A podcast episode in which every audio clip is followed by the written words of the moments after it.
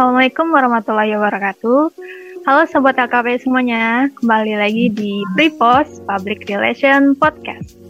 Welcome back to FHC session in Prepost with Lisa Ariani from PR and Mila Putra Madani from FHC. Here's come our special guest tonight, Fahrul Ashari, the most outstanding student from FEB Unmul He's the chosen one from FEB Mulawarman University who had the opportunity to take part in the ISMA program or Indonesian International Student Mobility Award and was selected at Limerick University. Okay, before we start our pre-post, first of all, we will read the CV about our guest star. His name is Falur Azari. Experience 2018 till now, organization member of HMJ Management FEB, Mulawarman University, 2019, debat speaker of HMJ Management FEB, Mulawarman University, 2021, ISMA Scholarship Award 2021 Kemendikbud Ristek and Education, 2018 till 2022, Bachelor of Management of Mulawarman University, 2021 International Study Program University of Limerick. Without further ado, let's meet our special guest, Pablo Azari. Halo. Halo, Kak Hai. Pablo. Gimana kabarnya? Semoga baik-baik semua. Semoga pandemi cepat reda di Indo. Amin amin. Kakak sendiri gimana nih kak kabarnya kak? Ya, alhamdulillah baik. Eh, di sini kan sudah apa pertengahan juga pertengahan dari term perkuliahan dan ya so far so good. Ada tugas pasti dan ku, kupikir masih sama aja kayak di Indo. Pasti ada tugas kok. Hmm. Kak Farul berarti sekarang menetap di Irlandia ya kak ya? Iya betul, tepatnya di Limerick di Ireland. Di sesuai dengan nama universitasnya juga University of Limerick Eh, dan ya di sini lumayan adem jadi kayak kaget. Wah, keren Ah. banget ya berarti Kak Pablo ini Lisa. Oke, selanjutnya eh, kita bakalan nanya-nanya nih ya ke Kak Fahrul tentang Oke, boleh, student boleh. exchange nih ya. Mungkin Kamila ada yang mau ditanyain duluan Kak ke Kak Iya nih.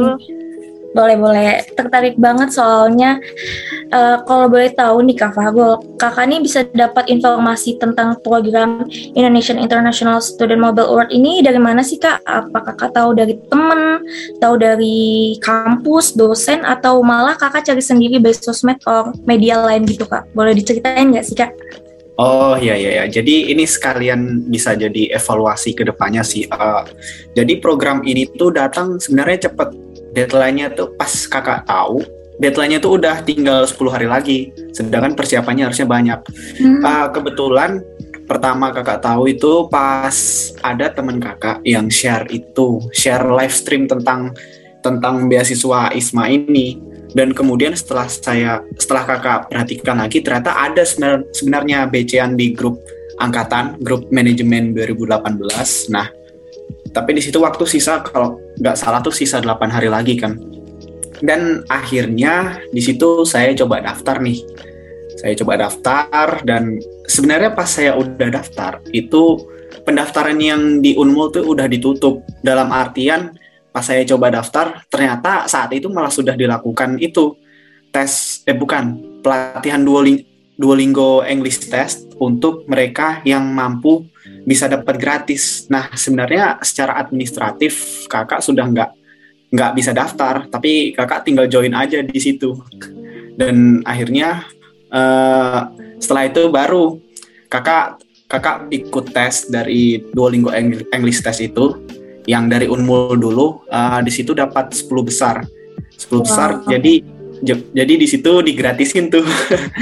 Digratisin tes Duolingo English Testnya yang resmi dan alhamdulillah eh, dengan persiapan yang mepet Alhamdulillah itu kakak kakak bisa dan itu pas di hari terakhir deadline pendaftaran yang tes Duolingo Duolingonya.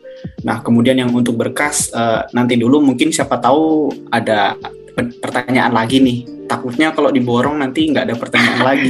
Tahu aja nih Kak uh, kalau misalnya untuk uh, kakak nyiapin ismanya sendiri tuh apa aja sih kak yang perlu disiapin? Ah, pertanyaan bagus nih, makasih ya. Uh, jadi di beasiswa ISMA ini kan sebenarnya mirip beasiswa LPDP. Cuma karena ini program baru ya, program yang kolaborasi antara Kemendikbud dan LPDP. Tapi yang jelas itu sama. Uh, ada dua tahap. Yang pertama nih tahap pemberkasan. Tahap pemberkasan ini yang diminta itu adalah CV, kemudian ada itu transkrip nilai, Kemudian ada itu juga ada kita disuruh menulis esai. Esainya itu 300 kata, sekitar 300 kata dan ada beberapa topik di situ. Contoh topiknya adalah gimana cara kita untuk survive saat mengalami deadline atau banyak tugas gitu. Terus momen terberat apa yang yang telah kita lalui dan gimana cara menyelesaikannya dan kemudian juga terkait dari beasiswa ini apa yang apa yang anda cari di, dari beasiswa ini dan gimana cara anda berkontribusi uh, terhadap beasiswa ini. Uh, kesampingkan dengan topiknya itu hal yang paling penting itu kalian tuh harus paham gimana caranya berpikir kritis. Jadi kalau buat esai uh, kalian harus berfokus pada tiga yakni kepada permasalahan dulu latar belakang kemudian di latar belakang ini kalian membahas permasalahan yang mungkin yang bisa relevan dengan apa yang bisa kalian selesaikan. Jadi ada tiga step ya ini definisi, definisikan permasalahan, kemudian proposisi, uh, tawarkan, propose apa yang bisa kalian lakukan terhadap permasalahan itu, dan konklusi. Ini adalah gimana cara kalian menyelesaikan masalah itu. Itu contohnya nih.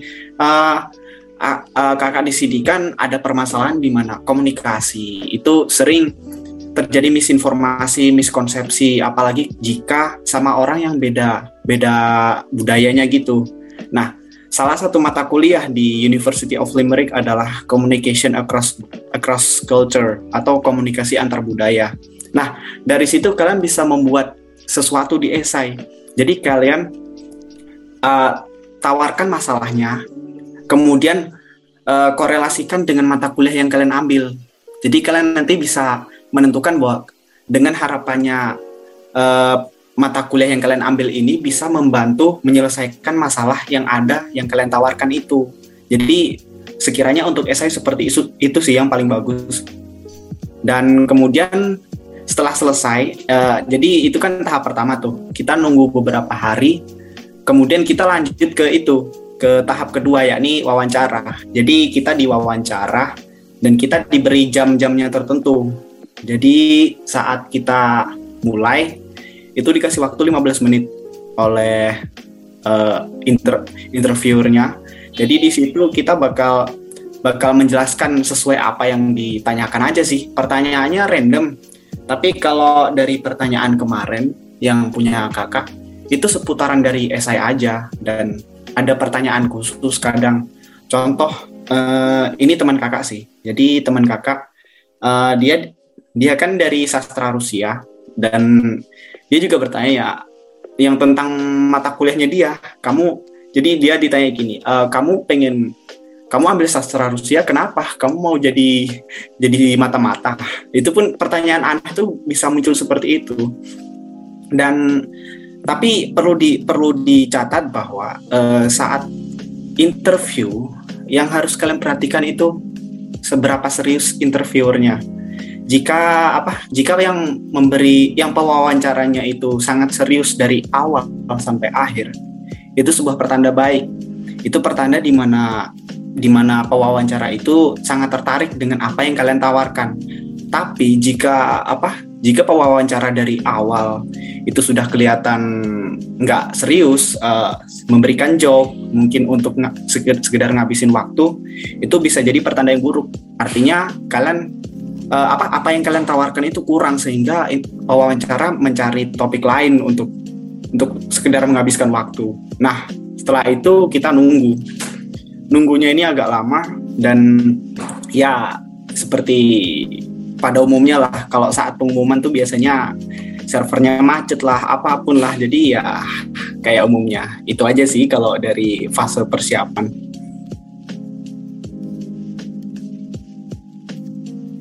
Wah, menarik banget. Kalau boleh tahu nih Kak Farul, uh, esainya nih berbentuk bahasa Indonesia atau bahasa Inggris Kak? Oke, jadi terkait esai itu berbahasa Inggris ya. Uh, jadi, oh, okay. uh, uh, jadi di situ ada question box yang nanti bakal diisi sama jawaban kita berupa esai itu tadi. Uh, wawancaranya juga bahasa Inggris. Jadi untuk yang mau daftar tahun depan persiapan aja bahasa Inggrisnya. Uh, nggak usah terlalu perhatikan grammar pas wawancara. Soalnya kalau kalian terlalu perhatikan grammar, takutnya nanti malah kacau. Yang penting tuh kalian bisa menyampaikan poin kalian dulu aja. Tapi syukur-syukur kalau memang grammar kalian sudah bagus, oh itu jadi nilai lebih. Jadi kalau kalian bisa bangun suasana yang baik dengan pewawancara dari awal bisa ngajak serius, insya Allah kalian bisa lolos. Itu yang paling penting. Pokoknya indikatornya itu saat kalian wawancara, di situ pewawancaranya serius terus, itu bisa jadi indikator yang baik. Oke. Okay. Uh, mau nanya lagi nih kak, kira-kira uh, waktu kakak daftar nih ada tes TOEFL-nya gitu nggak sih kak? Oh ya, pertanyaan bagus juga nih. Uh, jadi beasiswa ISMA ini ke ini bakal tergantung sama universitas yang kalian tuju. Di beasiswa ISMA ini kalian bakal bisa milih universitas-universitas uh, yang ada di listnya itu. Aku lupa jumlahnya berapa, tapi hampir dari semua benua ada di kecuali benua Australia, Australia. Kebanyakan di Asia, kemudian di Eropa dan di Amerika. Nah, di situ uh, bakal bergantung lagi terhadap universitasnya. Contoh universitas yang yang kakak jalani sekarang University of Leeds, mereka menerima Duolingo English Test. Uh, jadi kakak kan anu sisa sisa waktu pendaftaran kemarin kan 10 hari aja tuh.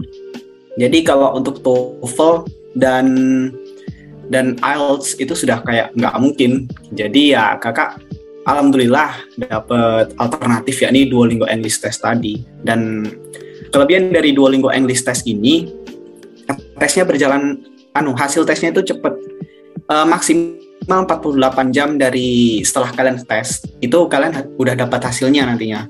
Cuman yang harus diperhatikan bahwa tes di Duolingo English Test ini nggak kayak tes di TOEFL atau IELTS. Jadi kalau di di di apa di Duolingo English Test, tesnya itu bakal lebih adaptif. Misalkan terdiri dari beberapa jenis pertanyaan. Pertanyaan speaking, mengisi mengisi kata yang kosong, listening, itu bakal bakal bergantung jumlah pertanyaannya. Jika kalian uh, apa fluent bisa jika kalian jago di salah satu bidang seperti contohnya speakingnya biasanya jumlah pertanyaannya itu akan lebih sedikit. Tapi jika kalian ada yang gagal di beberapa section itu bakal pertanyaannya biasanya dibanyakin. Seperti itu. Jadi lebih ke adaptif. Dan kemudian perlu diperhatikan lagi kalau Duolingo English Test ini uh, sangat sangat sensitif. Maksudnya di sini uh, bakal ada AI yang perhatikan kalian. Jadi kalian tuh harus on cam dan persyaratannya contohnya nih nggak boleh ada orang di kamar selain kamu. Uh, suaranya nggak boleh berisik dan yang terakhir mata kalian harus fokus di layar. Kalau mata kalian keluar dari dari layar itu bakal bakal bisa digagalin tesnya. Uh, selebihnya kalian bisa lihat YouTube sih. Tapi yang pasti itu lumayan bikin berat sih soalnya kita harus lihat layar terus nggak boleh nengok lain kan itu kayak kayak berat banget pokoknya bikin nggak fokus bener nggak? Iya bener-bener bener. Ya. agak serem jadinya ya? Iya agak serem dan itu pas kemarin memang udah taruhan aja jadi kayak hmm. waktu sisa dua hari eh tiga hari, tiga hari kurang lah kurang dari tiga hari jadi kakak itu tes di malam hari jam 2 Wah. di tempat tempat temen. nah, alhamdulillah tes berjalan lancar dan kakak dapat nilai. Tapi sayang temen-temen kakak yang ngajakin daftar nilainya nggak keluar karena ada problem gitu. Ada problem yang dilihat sama supervisornya. Jadi nilainya invalid. Dia harus ngulang lagi. Ya. Tapi sayangnya pas ngulang waktunya udah nggak cukup. Ya, jadi kalau uh, kalau memang kalian pengen daftar beasiswa uh, dalam waktu dekat, kalian bisa cari roadmapnya dulu. Tahun ini beasiswa yang keluar apa aja. Nah, kalau memang udah tahu listnya, kalian bisa apa? Bisa cek requirementnya dan persiapan tes bahasa Inggrisnya dari sekarang. Karena memang tes bahasa Inggrisnya itu agak lama selain Duolingo, apalagi TOEFL dan IELTS itu kayaknya lama. Jadi saran kakak itu sih. Hmm.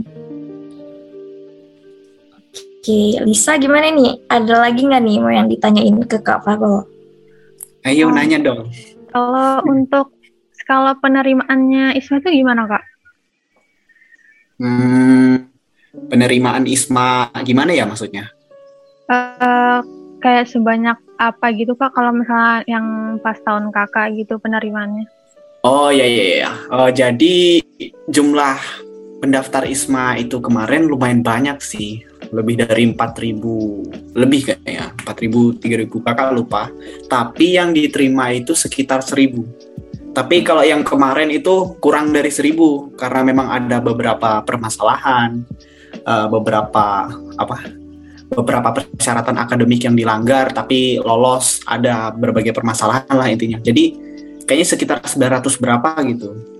Nah di situ karena itu kan uh, dibagi menjadi dua tahap ya. Jadi kalau yang kalau yang apa tahap pertama kakak nggak tahu, tapi yang tahap kedua itu yang transisi dari tahap pertama ke kedua itu sekitar 1.500 mahasiswa dan kemudian itu nanti menyusut menjadi kurang jadi 1.000 dan jangan khawatir jangan minder sama apa sama mahasiswa dari yang Jawa ya seperti kita tahu kita kan kadang masih tertinggal. Kakak merasa banget nih di sini. Kadang ada ada tertinggal secara intelektualitas, tapi yang pasti adalah akan ada apa zonasi. Jadi udah udah ada dijatah yang dari Kalimantan Timur segini, yang dari Jawa Jawa lebih dikhususkan. Jadi yang Jawa dari yang dari Jawa Barat sekitar segini. Pokoknya gitulah ada bakal ada zonasi bergantung kepada demografi universitasnya juga seperti itu.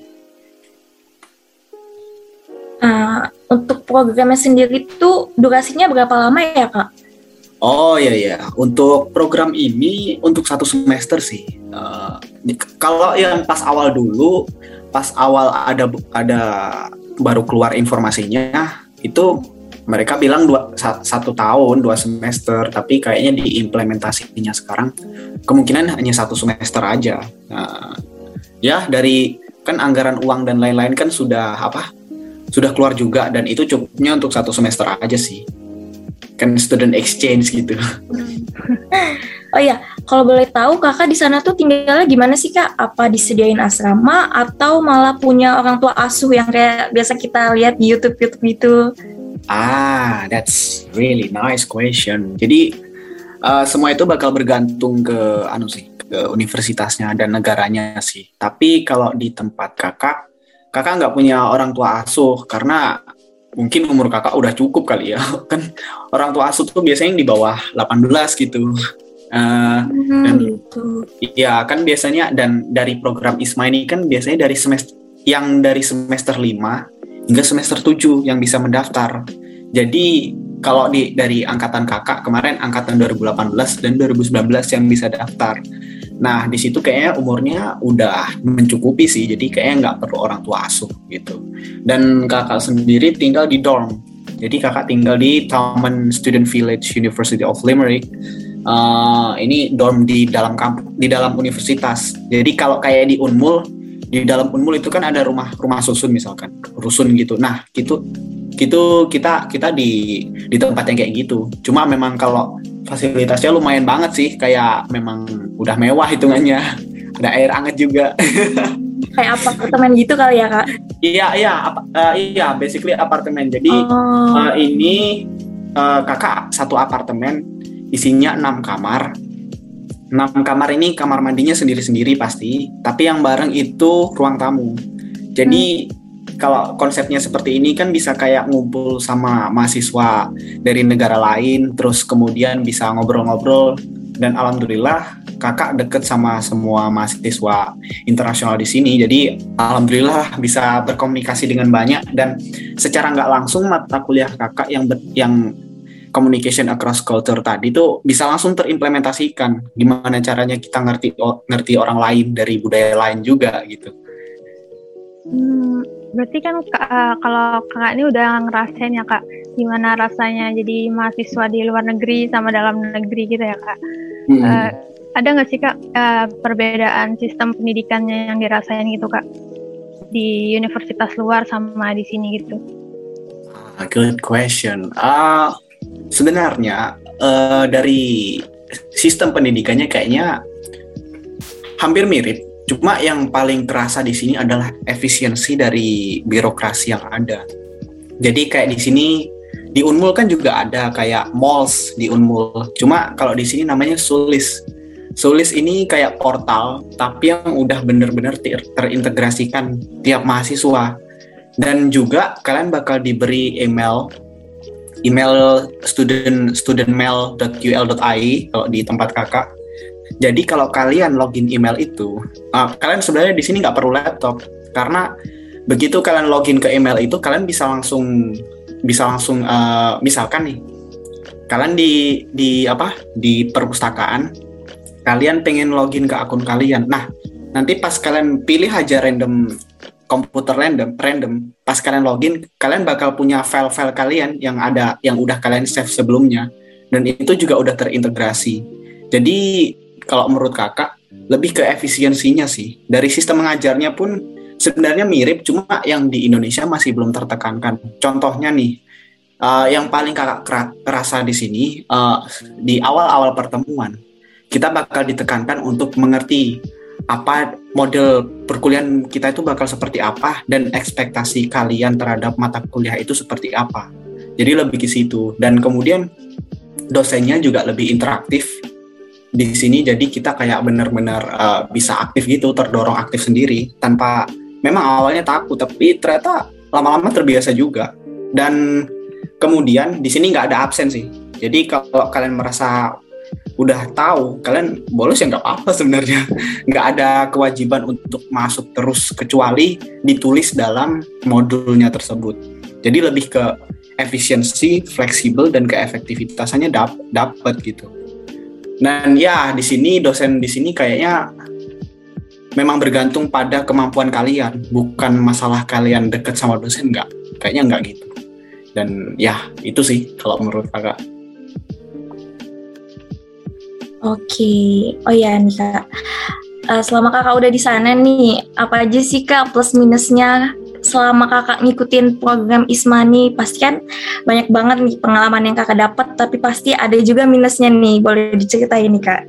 Oh, minusnya ya. Ah, ini dalam semua bidang atau dalam bidang? Iya, boleh, boleh. Dalam semua bidang, uh, makanannya mungkin atau gimana plus minusnya kakak selama di sana? Ya iya sih, kalau di karena aku sudah kangen ketoprak ya Allah. Kapan aku dapat ketoprak? Ya karena betul di makanan juga sih. Karena kan kita di sini kebanyakan makan ya roti gitulah tahulah uh, kemudian di sini aku masak sendiri sih sebenarnya. Cuma kalau masak nasi itu terlalu ribet. Jadi kayak lebih baik roti atau bikin fusili aja gitu.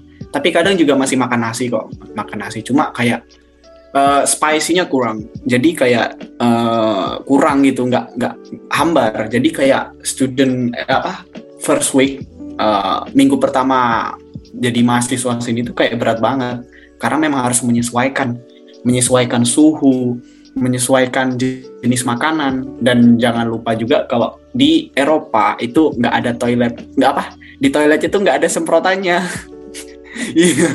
iya benar-benar. Ya itu sangat mengganggu banget sih dan ya itu menurut kakak uh, suhu juga yang paling penting.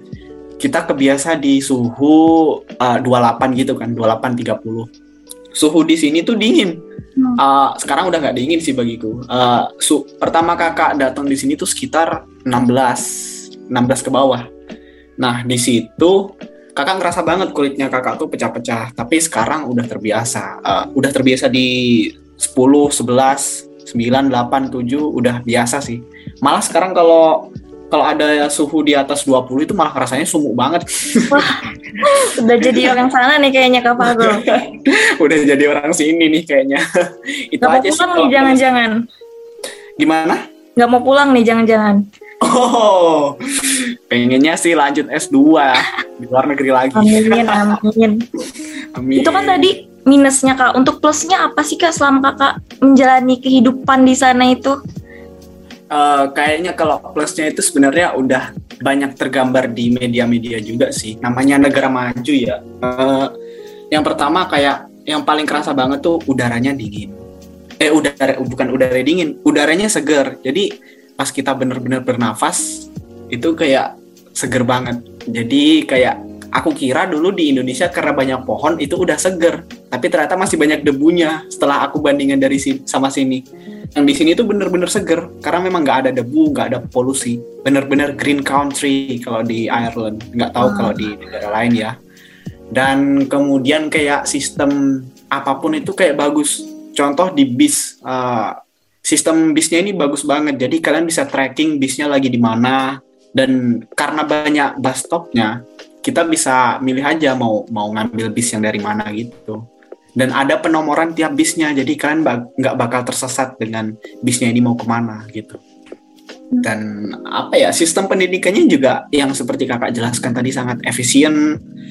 Dan ya itu itu itu aja sih. Uh, dan juga budayanya deh budaya budaya orang sini juga lumayan bagus. Jadi orang Irish itu apa ya kayak wholesome. Jadi kayak kayak bagus gitulah intinya. Kalau misalkan enak diajak ngomong dan mereka open terbuka banget sama sama sesuatu. Apalagi kalau permasalahan kan kadang kalau di Indo kan kayak ditahan-tahan diempat-empat dan akhirnya kayak malah makan hati kan. Nah kalau di sini enggak. Kita bisa open apa bisa diskusi dengan lebih terbuka lagi seperti itu. Hmm, dan ya mindsetnya sih mindset dari kalau kakak rasa mindset, kemudian sistem lain-lainnya itu kita kayak ketinggalan beberapa puluh tahun ketimbang negara-negara Eropa. Jadi harapannya nanti bakal banyak mahasiswa yang yang bakal ikut beasiswa ini. Harapannya itu kita bisa bakal adapt bisa ba, apa adaptasi ini ke negara kita nanti. Jadi tujuan sesuai dengan tujuan dari ISMA juga uh, ngajakin mahasiswa untuk sosialisasi dengan mahasiswa lain, kemudian kenal perspektif negara lain, dan harapannya itu juga bisa influence ke negara kita sendiri. Semoga itu program dari ISMA bakal berjalan terus dengan lancar dan semoga bakal berdampak juga ke ke Indonesia. Amin. Amin. Uh, mungkin ada yang mau tahu tentang biaya hidupnya sama fasilitas pembelajarnya di sana itu gimana kak? Boleh di spill dikit mungkin? Oh, fasilitas pembelajaran yang paling kerasa banget. Uh, yang paling kerasa banget itu tadi sih uh, integrasi dari akun setiap mahasiswa. Jadi kalian nggak perlu di satu laptop yang eh, satu komputer yang sama untuk membuka membuka apa akun kalian. Jadi mau di komputer mana pun yang selama itu di kampus, selama kalian kalian login ke akun kalian, file dan semua apa pun yang ada di dalam database akun kalian bakal muncul. Jadi kayak lebih efisien banget. Dan kemudian di sini kalau di University of Limerick ini ada ada namanya UL Student Life. Ini benar-benar membantu banget buat mahasiswa. Jadi kayak ada beberapa bidang dari bidang akademik. Uh, ini per, perwakilan mahasiswa ya. Jadi perwakilan mahasiswa bidang akademik, bidang finansial, bidang kesehatan mental itu sangat berguna banget Uh, jadi kalau memang ada mahasiswa yang lagi struggle, biasanya bakal di, bakal bisa dibantu. Dan juga ada juga badan khusus yang berkaitan dengan kesehatan mental mahasiswa. Jadi kalau memang benar-benar ada trouble itu bisa bisa diakomodir. Bahkan nih jika kalian merasa salah jurusan, kalian kalian pun masih bisa konsultasi lagi dengan dengan badan-badan yang yang khususnya ke kemahasiswaan ya. Ini sangat sangat apa eh, sangat efisien dan nggak harus formal-formal banget yang penting tuh permasalahan kita tuh tersampaikan dan bisa bisa teratasi apa pun nanti outputnya. Jadi kalian kayak bener-bener terfa terfasilitasi banget sih di sini menurutku. Jadi buat kalian yang mau keluar negeri untuk belajar nggak usah ragu. Yang penting tuh kalian mau belajar dulu aja. Nanti itu pasti kemudahan bakal ngikut di belakangnya. Oke, Kak, kepo sedikit nih. Kan Kak Farul nih semester 7 ya, Kak? Iya semester 7 Untuk mata kuliah di manajemen sendiri masih ada nggak sih, Kak? oh di mata kuliah Di Unmul? di Unmul oke Iya. di, Un- di Unmul sudah habis sih jadi Oh. kemarin kayak lebih free ngambilnya Eh, cuma ada ada satu matkul yang kakak ambil lagi eh, di sini yakni international business kemarin kakak sebenarnya udah dapat di Unmul tapi mungkin karena beberapa sirkumstansi seperti pandemi kan jadi pembelajaran tidak maksimal Hmm. Nah, itu kakak ngambil lagi di sini dan memang kerasa beda banget.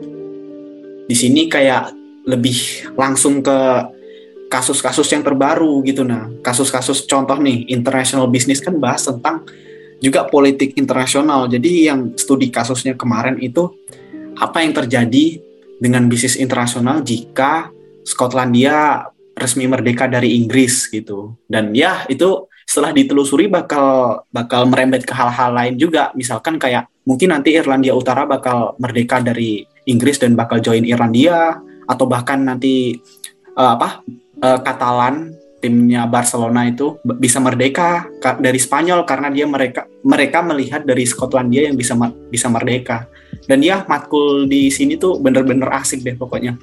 Ya aku tahu pasti ini nggak semua nggak semua matkul bisa asik tapi alhamdulillah kakak dapatnya yang asik-asik semua sih.